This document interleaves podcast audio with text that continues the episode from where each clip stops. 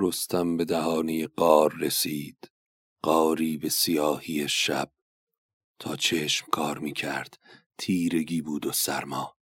بوی خون از دل قار تن هر جنگ جوی رو به رهشه می آورد صاحب این قار کی می‌تونست باشه؟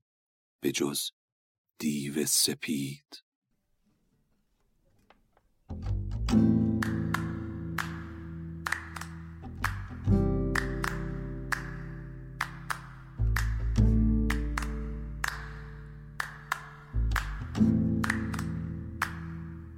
Yeah.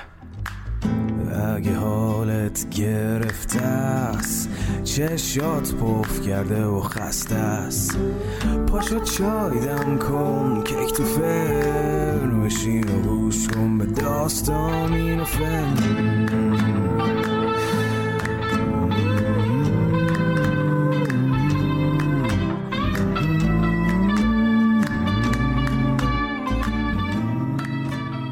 سلام.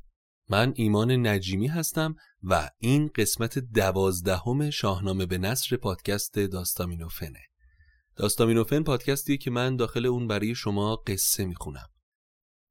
حامی داستامینوفن برند محبوب میهنه که برای پروژه شاهنامه به نصر همسفر این پادکست شده.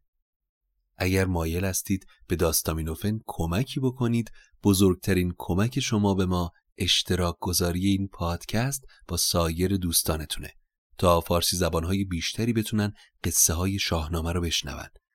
همینطور می‌تونید از طریق لینکی که در توضیحات هر اپیزود هست به داستامینوفن کمک مالی کنید. هر مقدار که صلاح دونستید البته کاملا اختیاریه. امیدوارم از شنیدن قسمت دوازدهم یا قسمت دوم هفت خان لذت ببرید. توی قسمت یازدهم از رستم گفتیم که با وجود اینکه مرگ تا یک قدمیش رسید اما بالاخره سه خان از هفت خان رو با کمک یار وفادارش رخش که دو بار رستم رو از مرگ در این راه نجات داد پشت سر گذاشت. اما بعد از کشته شدن اجده رستم به مسیرش به سمت مازندران ادامه داد و فردای اون روز به چشمه و استراحتگاهی رسید که خیلی آباد و سرسبز بود. چشمه آب خنک از دل کوه بیرون میریخت و کنار چشمه زیر سایه یه درخت سبز سفره پهن بود که میونش یه بره درسته کباب شده به همراه انواع میوه و شراب سرخ و خوردنی های دیگه وجود داشت. رستم با دیدن این منظره خوشحال شد و از رخش پایین اومد و شروع به خوردن و آشامیدن کرد. همینطور که مشغول خوردن بود دید یه تاری هم تکیه داده شده به درخت. پس تار رو هم برداشت و شروع به خوندن و نواختن کرد. اما فکر می‌کنم شما هم حدس می‌زنید که این سفره و خوردنیا بی دلیل وسط این دشت نبودن. رستم قافل از اینکه جادویی در کمینشه مشغول خوشگذرونی بود. اما پیرزن جادوگر که این سفره رو تدارک دیده بود وقتی صدای آواز رستم شنید خودشو به صورت یه دختر جوان و زیبا در آورد و پیش رستم اومد. رستم تا این دختر زیبا رو دید دعوتش کرد که کنارش بشینه و از اینکه همچین نوبری مهمونش شده شروع کرد به شکرگزاری و سپاس به درگاه ایزدی. بر رستم آمد پر از رنگ و بوی بپرسید و بنشست نزدیک اوی. تهمتن بیزدان نیایش گرفت ابر آفرین ها فزایش گرفت که در دشت مازندران یافت خان می و جام با میگسار جوان. ندانست کو جادوی ریمن است نهفته برنگ اندر اهریمن است. یکی تاس می بر کفش برنهاد ز دادار نیکی دهش کرد یاد. چو آواز داد از خداوند مهر دیگرگونه تر گشت جادو به چهر.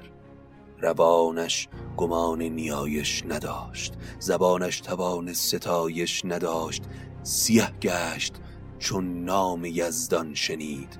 تهمتن سبک چون درو بنگرید بینداخت از باد خم کمند سر جادو آورد ناگه به بند. رستم تا اسم یزدان را آورد جادوگر به چهره واقعیش تبدیل شد و رستم همون لحظه جام باده از دستش افتاد و سریع خنجرش رو کشید و جادوگر رو کشت.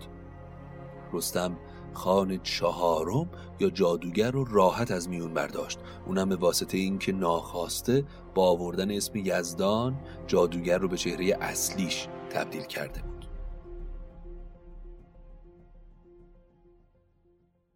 خانه پنجم. رستم بعد از یه استراحت دوباره به راه افتاد. شب رسید و آسمون رو ابر فرا گرفته بود. روشنایی ماه به زمین نمی رسید و رستم هیچ جا رو نمی‌تونست ببینه. برای همین انان رو به رخش سپرد تا اون خودش مسیر رو بره. اما وقتی سپید زد رستم به سرزمین سبز و خرمی رسید. خسته راه بود و لباس و زرهش به تنش خیس خیس شده بود. از رخش پیاده شد تا دوباره یک کمی استراحت کنه. ببر بیان رو از تنش در آورد و جایی برای خوابیدن و استراحت کردن برای خودش درست کرد. لگام رخش رو هم باز کرد تا رخش بتونه کمی برای خودش توی دشت آزاد باشه. اما دشت بان اون دشت و مزاره تا رخش توی زمیناش دید با چوب رخش رو زد و به سمت رستم اومد که های اهریمن برای چه اسب تو تو زمینای من ول کردی و خودت هم گرفتی خوابیدی؟ اون هم تو جایی که مال تو نیست. می‌تونید حدس بزنید که اگه کسی رستم و اینجوری با داد و هوار از خواب بیدار کنه چه آینده شومی پیش روشه؟ بله همینطوره. رستم که با این داد و هوار از خواب بیدار شد بدون اینکه حرفی بزنه با دو تا دستش گوشای دشتبان رو گرفت و از بیخ کند دشتبان با گریه و زاری گوشاشو تو دست گرفت و یک راست رفت پیش اولاد که پهلوان اون دشت بود اولاد که صدای گریه و زاری دشتبان رو شنید گفت چه خبر شده دشتبان؟ دشتبان هم کل ماجرا و درگیریش با رستم رو برای اولاد تعریف کرد. اولاد تا ماجرا رو شنید به سراغ رستم رفت. رستم که از دور اولاد رو دید فهمید که با یه مرد جنگی طرفه. شمشیرش رو کشید و جلو رفت. اولاد فریاد زد آی تو کی هستی؟ پادشاهت کیه؟ چرا گوشای دشتبان منو کندی؟ سب کن تا یه درس درست و حسابی بهت بدم چونین گفت رستم که نام من ابر اگر ابر باشد به زور حجبر همه نیزه و تیغ بار آورد سران را سرندر کنار آورد. به گوش تو گر نام من بگذرد دم و جان و خون و دلت بفسرد. نیامد به گوشت به هر انجمن کمند و کمان گو پیلتن. جنگ با من برای تو چیزی جز ازادار شدن مادرت نداره. رستم این رو که گفت میون لشکر اولاد افتاد و همه رو از پا در آورد. میونه لشکر رو که از هم شکافت به کنار اولاد رسید. با کمندش اولاد رو از اسب به زمین انداخت و بعد هم دستش رو بست. خودش سوار رخ شد و اولاد رو با دست بسته جلو می برد. اولاد خوب گوش کن ببین چی میگم. اگه با من رو راست باشی و جای دیو سپید پولاد قندی و همینطور جای کاووس و سپاه ایران رو بهم بگی زمانت می‌کنم که وقتی شاه مازندران از تخت پایین کشیدم تو رو پادشاه مازندران کنم. اما اگر فکر هیله و دروغ باشی من می‌دونم و تو. ای دلاور چرا اینقدر خشمگین و عصبانی؟ جون منو به من ببخش و منم قول میدم بهترین راهنما باشم برات. از اینجا تا زندان کاووس صد فرسنگ راهه. از زندانم تا جایی که دیو سپید هست صد فرسنگ دیگه. راه پرخطریه که از بین دو تا کوه میگذره و دوازده هزار تا دیو شب و روز از اونجا پاسداری می‌کنن که سپهدارشون پولاد قندیه. بید و سنجم سالارشون. و سالار همه اونا دیو سپیده که مثل کوه میمونه. کل مازندران ازش میترسن. تازه از جایگاه دیوام که رد بشی می‌رسی به دشت سنگلاخ. که بعد از اون با رودخونه مواجه میشه که دو فرسنگ پهنا داره. و کنارنگ دیو نگهبانشه. اونور رودم سرزمین بزگوشاست. تازه از اونجا کلی راه داری تا شهر مازندران. به این سادگی ها نیست. رستم خندید و در جواب اولاد گفت تو فقط مسیر رو نشونم بده و ببین یه تنه چه به روزگارشون میارم. حالا منو به سمت زندان کابوس ببر. رستم و اولاد به اسب نشستن و حرکت کردن تا به دامنه کوه اسپروز رسیدن. خانه ششم. وقتی رستم به کوه رسید هوا رو به تاریکی بود. بعد از ساعتی شب همه دشت و فرا گرفت. اما یک باره رستم دید از سمت مازندران صدای بوغ عظیمی بلند شد و همه جای کوه و مسیر مشعل و آتیش روشن شد. رستم متعجب از اولاد پرسید اونجا که پر از مشعله کجاست؟ اونجا که مشعل روشن کردن اول مسیر مازندران و دیوای نگهبان اونجان اون درخت سر به فلک کشیده رو می‌بینی؟ اون خونه ارجنگ دیوه. رستم که اینا رو شنید حسابی خسته راه بود. پس همونجا به خواب رفت تا صبح باقی مسیر رو پی بگیرن. صبح که سر زد رستم از خواب بیدار شد. اولاد رو با کمند به درخت بست و خودش ببر بیانش رو پوشید گرز سام رو به دوش گذاشت و به سمت ارجنگ دیو ره سپار شد. وقتی به درخت سر به فلک کشیده که خونه ارجنگ دیو بود رسید چنان نعره زد که صداش توی کل اون دشت پیچید. ارجنگ دیو وقتی نعره رستم و شنید بیرون اومد. اما رستم مهلتش نداد و با اسب به سمتش تاخت. رسیده و نرسیده سر و گوش ارجنگ دیو و گرفت و با شمشیر سرش رو از سنش جدا کرد و میون لشکر دیوا انداخت. لشکر دیوا وقتی یال و کوپال رستم و کشته شدن ارجنگ دیو رو دیدن ترسیدن و پا به فرار گذاشتن. نزدیکای غروب بود که رستم سمت اولاد برگشت و از درخت بازش کرد. و دوباره جای کاووس رو ازش پرسید و با هم به سمت کاووس اسب تاختند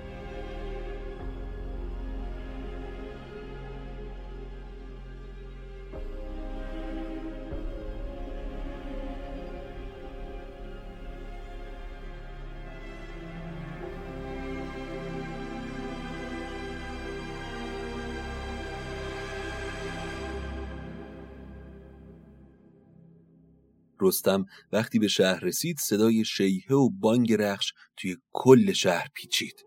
تا جایی که صداش به گوش کاووس هم رسید. که کاووس شروع به بلند بلند خندیدن کرد و به سمت باقی زندانی های ایرانی رفت و گفت دیگه رنجمون تموم شد. این صدای رخشه. این همون شیهیه که رخش زمان جنگ کیقوباد پدرم با ترکا کشید. اما باقی ایرانی ها یه نگاهی به هم کردن و با خودشون گفتن که زندان عقل و هوش رو از سر کاووس برده. اما توی همین روز خوندنا و آیه از خوندنای مخصوص ما ایرانیا بودن که رستم به پشت در زندان رسید. همه لشکر دربند که تا الان روزه میخوندن شروع به فریاد کشیدن کردن و اشک شوق ریختن. کاووس تا رستم رو دید به آغوشش کشید و گفت باید رخش رو از جادوگرا پنهان کنیم. چون اگر خبر به دیو سپید برسه که ارجنگ دیو و کشتی و الان به اینجا اومدی همه دیوار رو جمع می‌کنه و کارو برای تو سخت می‌کنه. حالا باید هرچه سریعتر جای دیو سپید رو پیدا کنی و اون از پا در بیاری.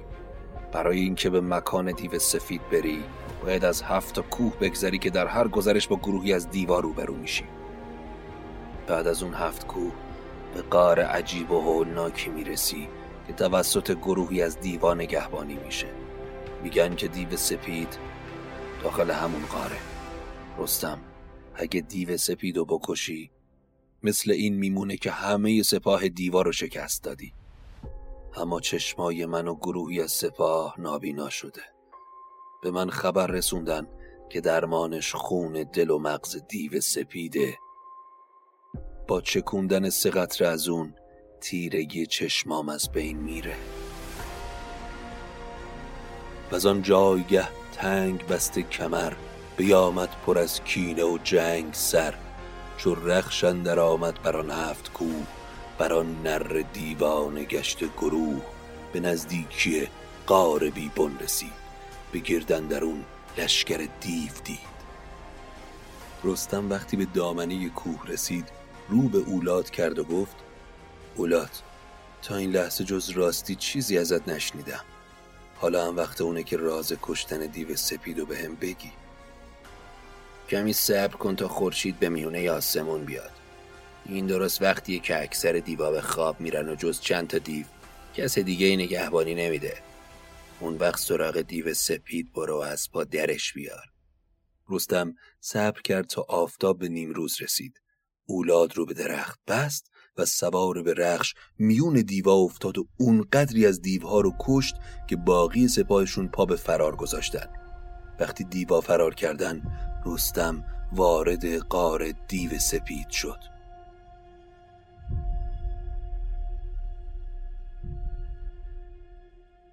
انتهای قار مشخص نبود.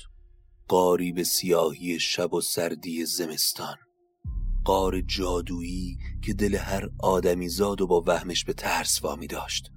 رستم چشماشو مدام میمالید تا بلکه توی اون سیاهی چیزی ببینه.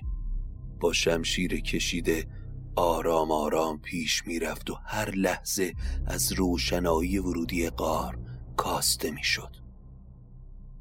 به کردار دوزخ یکی قار دید تن دیو از تیرگی ناپدید. زمانی همی بود در چنگ تیغ نبود جای دیدار و راه گریق. از آن تیرگی جای دیده ندید.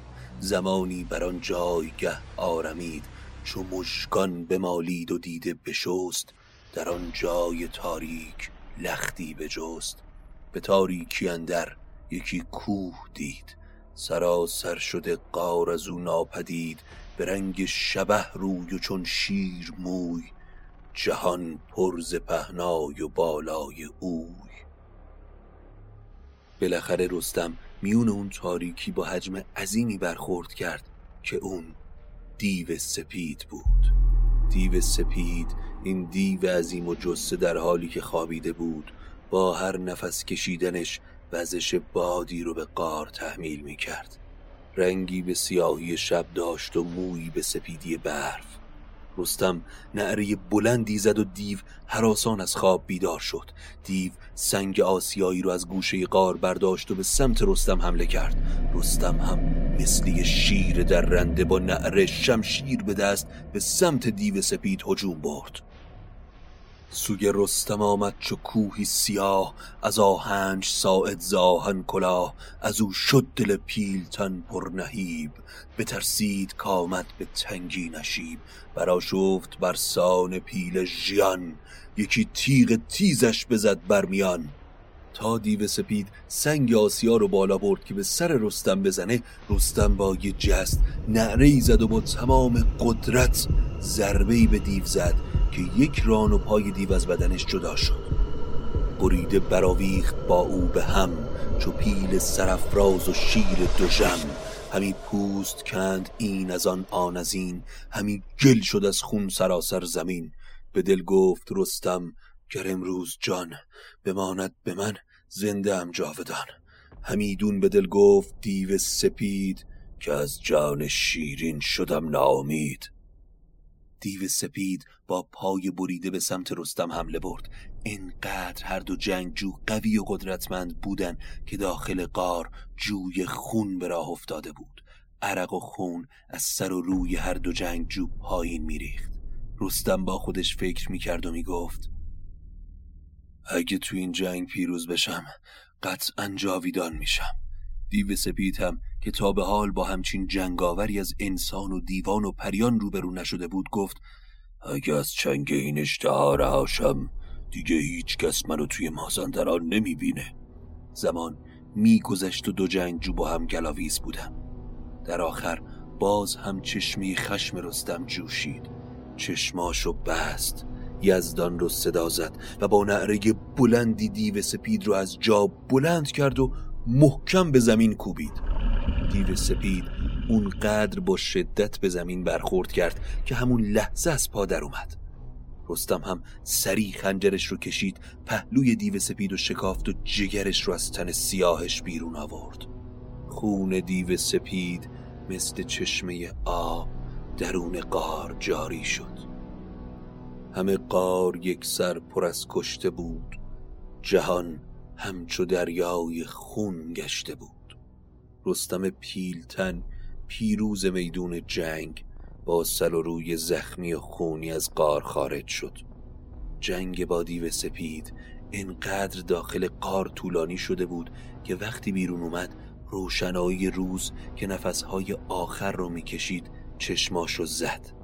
سری سراغ اولاد رفت و از درخت بازش کرد و جگر دیو رو بهش سپرد و با هم به سمت کیکاووس روونه شدن.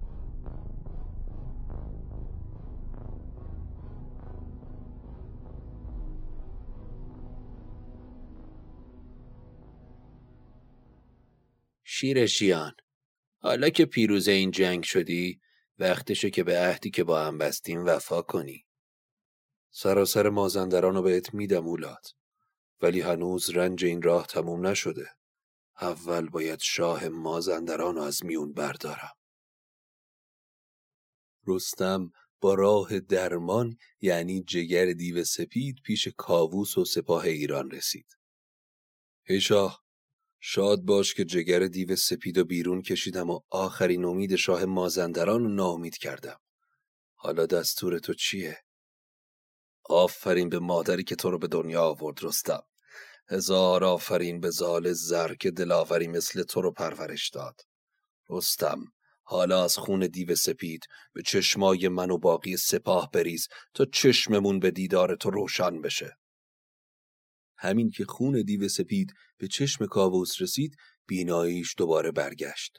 کل سپاه که دوباره بیناییشون رو به دست آورده بودن هفت روز رو اونجا استراحت کردن و روز هشتم همه پهلوونا آماده شدن برای نبرد و توی شهر هر اونچه از دیوان مونده بود رو از بین بردن. وقتی آتیش جنگ آروم شد و اون منطقه به دست سپاه ایران افتاد کاووس گفت حالا باید مرد هوشمند و سخنوری رو پیش شاه مازندران بفرستیم تا بهش هشدار بده و اون رو به فرمان برداری از ما دعوت کنه همه با این پیشنهاد موافقت کردن و دبیر خردمند نامه‌ای به حریر سفید به شاه مازندران نوشت که اگر دست از بدی و کچخویی برداری و به بارگاه ما بیایی و اظهار بندگی کنی و باج بپردازی می‌تونی تخت شاهی تو نگه داری. اما اگر نافرمانی کنی همون چیزی که نصیب ارجنگ دیو و دیو سپید شد عاقبت تو هم خواهد بود. کاووس نامه رو مهر کرد و اون رو به فرهاد سپرد. فرهاد نامه رو گرفت و سری آزم شهر نرم پایان که مقر پادشاه مازندران بود شد. شاه مازندران که از اومدن پیکی از سمت کاووس با خبر شد چند تا از بهترین جنگجوهاش رو خشمگین سمت فرهاد فرستاد. وقتی فرهاد وارد شهر شد دید گروه جنگی منتظرش ایستادن. فرهاد جلو رفت و سلام داد. یکی از اونا جلو اومد و آنچنان دست فرهاد و فشار داد که نزدیک بود استخوناش بشکنه. اما فرهاد به روی خودش نیاورد. بعد اونو پیش شاه بردن. فرهاد نامی آغشته به مشک رو به شاه مازندران داد. شاه مازندران وقتی از کشته شدن ارجنگ دیو و دیو سپید با خبر شد غمگین و قصدار شد با خودش فکر کرد تا این رستم هست روی آرامش و داخل مازندران نمی‌بینیم شاه مازندران به فرهاد گفت باید چند روز منتظر بمونی تا جواب نامه رو بدم. بعد از چهار روز شاه پیش فرهاد اومد و گفت همین حالا پیش کاووس برگرد و بهش بگو بیخرد چجوری می‌تونی از من با این دم و دستگاه و پادشاهی که از هر جهت از تو بالاتر و قویتره بخوای به درگاه تو بیام؟ من هزاران هزار جنگاور و پیل جنگی دارم که یکی از اونام توی دم و دستگاه تو پیدا نمیشه. من با این لشکر به هر جا حمله کنم سنگ روی سنگ نمیمونه. پس بشین و منتظر باش که چجوری ایران و بر و بوم تو با خاک یکسان می‌کنم. فرهاد وقتی خبر رو به کاووس شاه رسوند رستم جلو رفت و گفت دیگه وقتشه که من این ننگ و پاک کنم. نامه ای به تندی شمشیر می نویسیم و من خودم شخصا اونو برای شاه مازندران می‌برم. اما نامه‌ای که نوشتن به این شهر بود. ای نابکار کارت به جایی رسیده که یاوهگویی می‌کنی؟ زیاد از حدت می‌خوای. یا این بار فرمان برداری منو میپذیری یا دریای لشکر ایران رو به مازندران میفرستم و مغز سرتو خوراک کرکسای مازندران می‌کنم. رستم دستان نامه کیکاووس رو به دست گرفت و یکه و تنها روونه کاخ شاه مازندران شد. به شاه مازندران خبر رسید پهلوونی مثل فیل از سمت کاووس به اینجا اومده. شاه مازندران هم برای اینکه زهر چشمی از این پهلوونی که هنوز نمی‌دونن رستمه بگیره سپاه مجهز و آراسته ای رو فراهم کرد و به سمت رستم فرستاد. رستم هم نه گذاشت و نه برداشت دوروبرش رو نگاه کرد و تنومندترین درختی رو که دید از ریشه کند و مثل که نیزه به سمت سپاه مازندران پرتاب کرد. سپاه مازندران اصلا شکه شدن از این اتفاق. انسانی رو دیدن که نه دیو نه پری. اما ابعاد فیزیکیش هم با باقی آدما متفاوته و تنه درختی که داره به سمتشون میاد. واقعا یه تنه درخت نیزه و تیر و کمون و اینها نیست اگر بخوام بهتون تصویر بدم به این شکلی بود که وقتی تنه درخت پیش سپاه به زمین فرود اومد ای از سربازای سپاه زیر شاخ و برگ درخت گیر کردند. پیشرو لشکر مازندران که این اتفاق دید سینش رو ستبر کرد و به رستم نزدیک شد این پیشرو لشکر که میگیم همونی بود که دست فرهاد بیچاره رو یه جوری سفت گرفته بود که نزدیک بود استخوناش بشکنه. خلاصه اومد جلو با یه پوزخندی دست رستم و محکم فشار داد. اما فکر می‌کنین رستم چیکار کرد؟ گذاشت این رفیقمون خوب فشارش رو بده. بعد یه لبخندی زد و دست این بنده خدا رو آنچنان فشار داد که بیچاره از هوش رفت. یا شایدم صلاح دید که از هوش بره. خبر به شاه مازندران رسید که همچین یل پیلتنی حامل خبر کیکاووسه شاه مازندران پهلوانی به اسم کلاهور رو فرا خوند و بهش گفت پیش فرستادی کاووس برو کاری کن که خودش از شرمساری گریان به سمت ایران برگرده. کلاهورم که اسم رسمی توی مازندران داشت نعره بلندی پیش رستم اومد. تو جنگجو چشم در برابر چشم روبروی هم ایستادن. کلاهور دستش آورد جلو رستم با خودش گفت ای بابا ما آمدیم اینجا کشتی بگیریم. نه یکی یکی با شما دست بدیم ببینیم کی مچش قوی تره. خلاصه رستمم دستش آورد جلو کلاهور آنچنان دست رستم و فشار داد که دست پیلتن ما مثل لبو بنف شد. رستم اما خم ابروش نیاورد و همچین دست کلاهو رو فشار داد که کلاهو رو بیچاره ناخوناش مثل برگای پاییزی شروع کردن به افتادن. کلاهور از همونجا یک راست با دست بسته پیش شاه مازندران اومد و گفت پادشاه آقا هم قبیله. این دردی که من کشیدم دردی نیست که بشه تحملش کرد. ما اصلا توان جنگیدن با این یارو رو نداریم. بهترین کار اینه که از در آشتی باشون وارد چی و اون باجو بپردازی در همین حین رستم از راه رسید و شاه مازندران اون رو به ایوان خودش دعوت کرد و از کاووس و لشکر ایران پرسید بعد هم به رستم گفت ببینم تو با این بر و بازو همون رستم دستانی؟ رستم هم با زیرکی گفت من؟ من اگه شایسته نوکری رستم باشم یکی از شاگرداش به حساب میام. اون وقت نامی کاووس رو در آورد و به شاه مازندران داد. شاه وقتی نامه و پیام تهدیدآمیز کاووس رو خوند با عصبانیت گفت به کابوس بگو اگه تو شاه و سالار ایرانی منم پادشاه مازندرانم. با تخت زرین و سپاه فراوون. این چه پیام مسخره ای که منو به درگاه خودت خوندی؟ به کاووس بگو چشم طمع به تاج و تخت بزرگان عاقبت خوبی نداره. به ایران برگرد و سری پیام منو به شاهد برسون. فقط یه چیزی. به رستم دستان بگو توی درگاه کاووس چی دیدی که به اون خدمت می‌کنی؟ اگه به فرمان من باشی من صد برابر اونچه کاووس به تو داده رو میدم و از دنیا بی نیازت می‌کنم.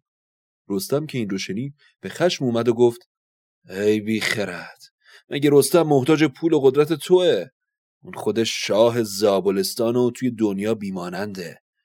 تهمتن اگه این حرف تو رو بشنوه زبون تو از دهنت بیرون می‌کشه. شاه مازندران که نمی‌دونست این فرستاده روبروش همون رستمه به خشم اومد و به یکی از محافظینش دستور داد گردن این فرستاده رو بزنن. اما تا اون دژخیم نزدیک رستم شد رستم با یک حرکت اون بیچاره رو تیکه و پاره کرد و رو به شاه مازندران کرد و گفت منتظر باش تا سزای این مهمون نوازی تو ببینی.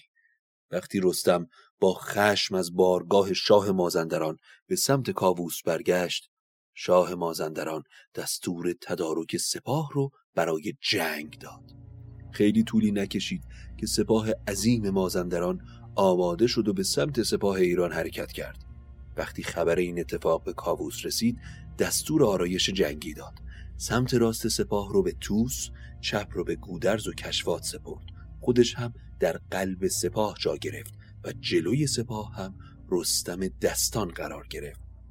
وقتی دو سپاه روبروی هم قرار گرفتن یکی نامداری ز مازندران به گردن برآورده گرز گران که جویان بودش نام و جوینده بود گراینده گرز و گوینده بود به دستوری شاه دیوان برفت به پیش سپهدار کاووس تفت همی جوشن در تنش برفروخت همی تف تیغش زمین را بسوخت بیامد به ایران سپه برگذشت به توفید از آواز او کوه دشت همی گفت با من که جوید نبرد؟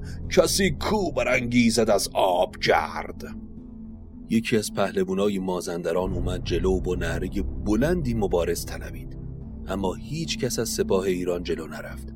کاووس رو به سپاه کرد و گفت چی شده که از نعره این دیو همتون ساکت شدید؟ اما باز هم کسی جوابی نداد. رستم جلو اومد و اجازه خواست تا به نبرد با این دیو بره. شاه گفت آره تهمتن مثل اینکه این کار فقط از تو برمیاد. رستم هی به رخش زد و به سمت جویان جنگ جورم جویان وقتی رستم پیلتن رو دید که با اون نگاه خشمالود و چشمهای سرخ داره نزدیک میشه یک لحظه ترس به جونش افتاد و خواست که از دست رستم فرار کنه. ولی تهمتن از پشت بهش رسید و نیزه رو به کمربند جویان زد و با نیزه بلندش کرد و زمین زد. لشکر مازندران همه در بحت و وحشت فرو رفتن. هیچ کس کلامی حرف نمی‌زد. شاه مازندران سریعا دستور داد تا سپاه جنگ گروهی رو شروع کنند. بفرمود سالار مازندران به یک سر سپاه از کران تا کران.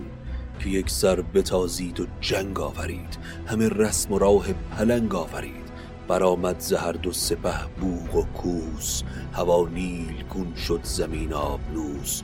چو برق درخشنده از تیر میق همی آتش افروخت از گرز و تیغ.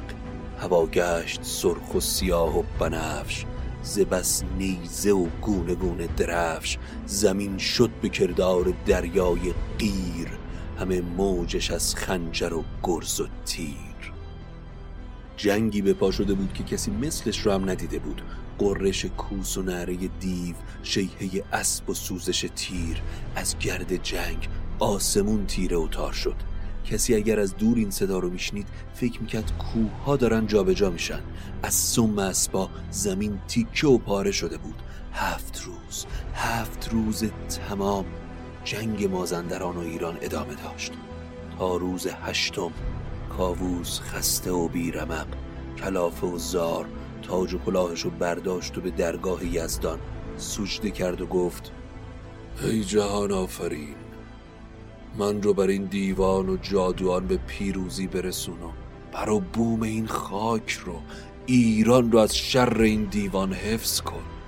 اون وقت بلند شد و دوباره سپاه رو آرایش جدیدی داد و در روز هشتم دو سپاه باز هم روبروی هم قرار گرفتن چو گودرز با زنگه شاوران چو روحام و گرگین جنگاوران گرازه همی شد به سان گراز درفشی برافراخت هفت یاز. چو فرهاد و خراد و برزین و گیو برفتند با نامداران نیو تهمتن به قلب اندر آمد نخست زمین را به خون دلیران بشست چو گودرز کشواد بر میمنه سلیح و سپه برد و کوس و بنه از آن میمنه تا بدان میسره بشد گیف چون گرگ پیش بره ز شبگیر تا تیره شد آفتاب همی خون به جویان در آمد چو آب. جنگ دوباره بالا گرفته بود و پهلوانای ایرانی انگار با نیروی مضاعفی می جنگیدن. میون میدون رستم چشمش به شاه مازندران افتاد و با رخش به سمتش حمله ور شد. اما شاه مازندران با فیلای جنگی و محافظاش تا متوجه شدن آماده نبرد با رستم شدن. اما رستم تهمتن گرز سام و بالا می برد و با هر پایین آوردن فیلای جنگی و دیوای محافظ شاه رو به زمین می دوخت تا در نهایت به نزدیکی شاه مازندران رسید رستم از پهلوانای اطرافش نیزه خواست و یکی از جنگجوها نیزش رو برای رستم پرتاب کرد. رستم تا نیزه به سر انگشتاش رسید به بالای سرش برد و به سمت شاه مازندران پرتابش کرد. نیزه زوزه کشان پرواز کرد و زره و کمربند شاه مازندران رو درید و میون پهلوش نشست. اما در اوج شگفتی و بحت رستم شاه مازندران با جادو تبدیل به یه تخت سنگ شد. سپاه مازندران از هم گسسته بود و اکثرا یا اسیر شده بودن یا فرار کرده بودن کاووس و همراهانش به رستم که بالای تخت سنگ جادویی ایستاده بود رسیدن رستم تمام ماجرا رو برای کاووس تعریف کرد. اما این رو هم گفت که اون رو همینجور اینجا رهاش نمی‌کنه. تا اردوی سپاه میبرتش و از داخل این سنگ میکشتش بیرون. سربازای سپاه ایران هرچی تلاش کردن نتونستن تخت سنگ رو ذره جابجا کنن. تا اینکه رستم خودش سنگ با یه حرکت روی دوشش گذاشت و به سمت اردوی سپاه ایران رفت. رستم روبروی سنگ ایستاد و گفت شاه مازندران من اونقدری زمان دارم که با تیغ و پولاد به جونت بیفتم و تیکه تیکت کنم و از این تخت سنگ یه تل سنگ ریزه بسازم. اما تخت سنگ تا این حرفا رو شنید تبدیل به دود سیاهی شد و از میون دود شاه مازندران با چهره کریه واقعیش قدی به بلندای درخت و سیاه سر و گردن و دندانی شبیه به گراز و کلاه خودی به سر نمایان شد. رستم وقتی شاه مازندران رو دید به خنده افتاد و با دست بسته اونو پیش کاووس برد. کاووس همونو به دژخیم سپرد و هر اونچه از گنج در سپاه مازندران بود به سربازاش بخشید. کاووس رو به رستم کرد و گفت رستم دلاوری تو این تخت شاهی رو به من برگردوند. دل و دینم همیشه به تو روشن باشه. ای شهریار اما من خواسته ای از تو دارم. توی این مسیر راهنمایی اولاد بود که کارو برای من آسون کرد. منم از اول قول پادشاهی مازندران رو بهش دادم. شایسته است که از سمت شما هم لطف و مرحمتی به اولاد برسه. کاووس تمام سران مازندران رو پیش خوند و اونها رو به فرمان برداری از اولاد دعوت کرد. رستم هم از کاووس اجازه خواست تا به زابلستان و پیش زال و رودابه برگرده. کاووس هم توس رو سپه بود ایران زمین کرد و اصفهان رو به گودرز سپرد و ایران دوباره به آرامش قبل خودش برگشت. جهان چون بهشتی شد آراسته پر از داد آکنده از خواسته.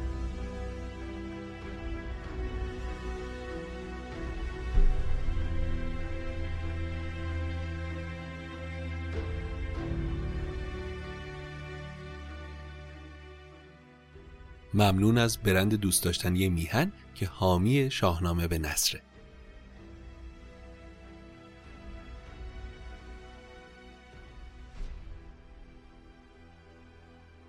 این بود قسمت دوازدهم روایت شاهنامه به نصر از پادکست داستامینوفن امیدوارم که از شنیدنش لذت برده باشید.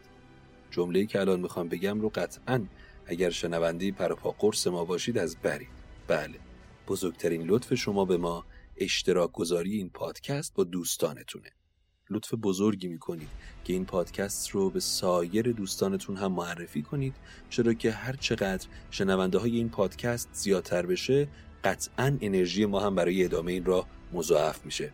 نظراتتون رو حتما با ما به اشتراک بگذارید. انتقادات و پیشنهاداتتون رو در شبکه های اجتماعی مثل اینستاگرام و یا همین پادگیرهایی که باهاش پادکست رو میشنوید کامنت بگذارید برای ما تا اونجایی که در توانمون باشه. این نظرات رو حتما اعمال می‌کنیم قصتون بی باشه و تا اپیزود بعدی خدا نگهدار.